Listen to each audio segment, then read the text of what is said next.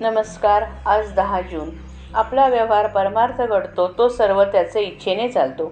असे झाले असते तर बरे झाले असते हे म्हणणे नाही खरे. जे होणे योग्य ते घडले व ते राम इच्छेनेच घडले.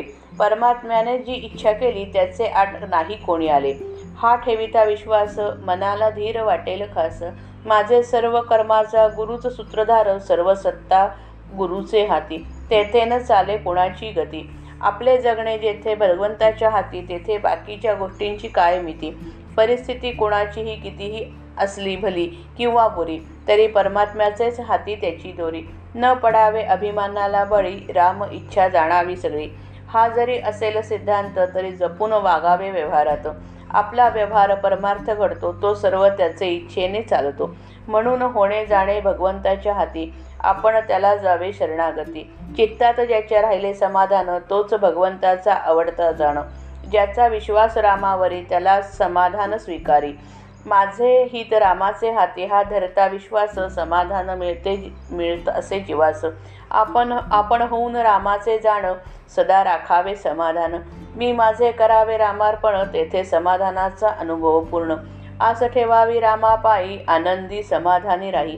अंतरी समाधान हेच आपले साधन जाण.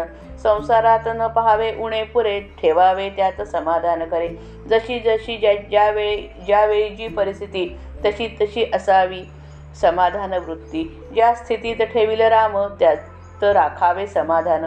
चिंता अहंता ममता कोणी कारणा वाचून केले छळ कपट अपमान.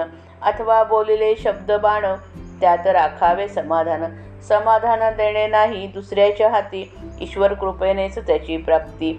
जोवर संशयी झाले मन तोवर न होई समाधान. विषयास घातले खत जाण तरी कसे पावावे समाधान? जोवर दृश्याचे भान तोवर मनी न राहे समाधान. समाधानाची स्थिती उपाधिरहित असावी वृत्ती कोठे ठेवावे मन जेणे मिळेल समाधान.